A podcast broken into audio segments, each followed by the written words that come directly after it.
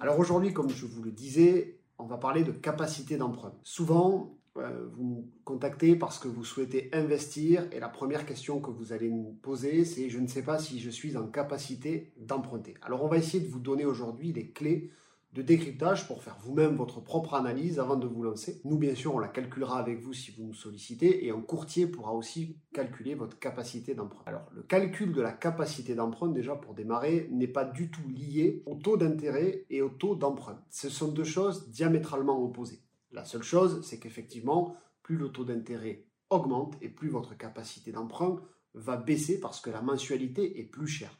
Mais le mode de calcul de la capacité d'emprunt ne change pas. Alors comment on calcule votre capacité d'emprunt? Ben, En fait, il va y avoir plusieurs niveaux de calcul. Le premier, ça va être tout simplement par rapport à vos bases de revenus. Donc si vous avez que des revenus de salaire, que vous n'avez pas de revenus fonciers, on le verra après.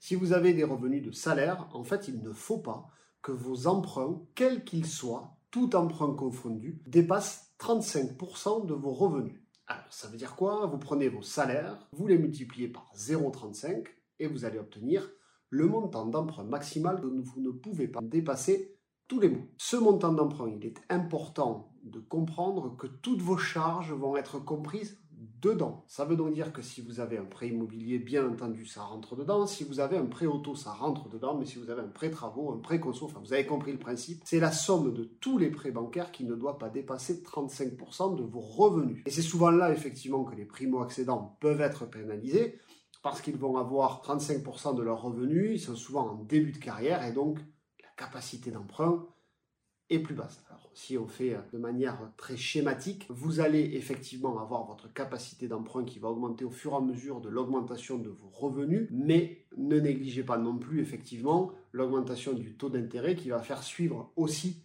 cette mensualité en rapport avec votre capacité d'emprunt. Donc déjà, le premier point, prenez tout simplement le salaire que vous multipliez par 0,35, donc par 35%, pour obtenir le montant de mensualité à ne pas dépasser. Maintenant, comment ça fonctionne si vous avez d'autres revenus? Alors, les autres revenus vont venir bien entendu s'additionner au salaire, mais il y a des conditions à respecter. Je vais prendre l'exemple des revenus fonciers. Vous louez, alors que ça soit du revenu foncier ou du meublé, le calcul est le même vous louez un appartement dont vous avez hérité ou que vous avez déjà acheté et vous vous dites tiens est-ce que je peux en acheter un second? Et c'est là où le calcul devient un tout petit peu plus compliqué parce que il a changé il y a deux ans avec les normes du HCSF. On en avait parlé dans une précédente vidéo du HCSF. Vous allez pouvoir effectivement ajouter vos revenus, vos loyers que vous percevez. Mais la banque va dire que va considérer qu'il y a potentiellement des charges ou un risque que vous puissiez avoir un loyer impayé à un moment donné. Donc au lieu de prendre 100% de vos loyers, elle ne va prendre que 70% de vos loyers. Si vous avez donc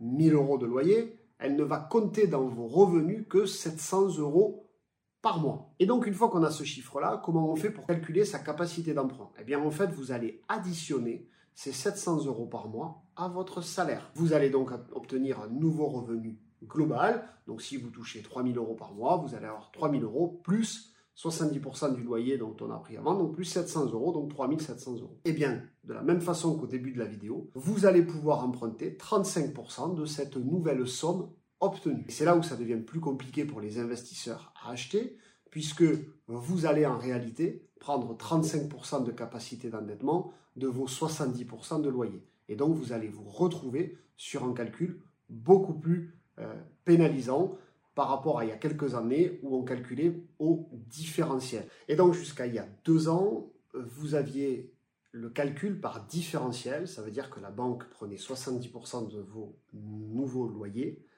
moins le crédit, et ça n'était que la différence qui rentrait dans vos 35% d'endettement. Maintenant, c'est le calcul par intégration, vous avez donc 70% de vos revenus qui viennent se rajouter à vos salaires, et le montant total de vos prêts ne peut pas dépasser 35%. C'est ce qui freine aujourd'hui beaucoup les investisseurs parce qu'une fois que vous avez votre crédit résidence principale et un crédit auto, ben, il laisse beaucoup moins de capacité d'endettement pour un investissement locatif. Précision importante, la banque ne va prendre que les revenus euh, fixes, c'est-à-dire qu'elle ne va compter dans votre capacité d'endettement, par exemple, que euh, la moyenne des trois dernières années si vous êtes salarié avec des primes. Et si vous êtes un auto-entrepreneur, par exemple, elle ne commencera à les prendre qu'au bout de trois ans pour calculer votre endettement. Ah, ça, c'est important.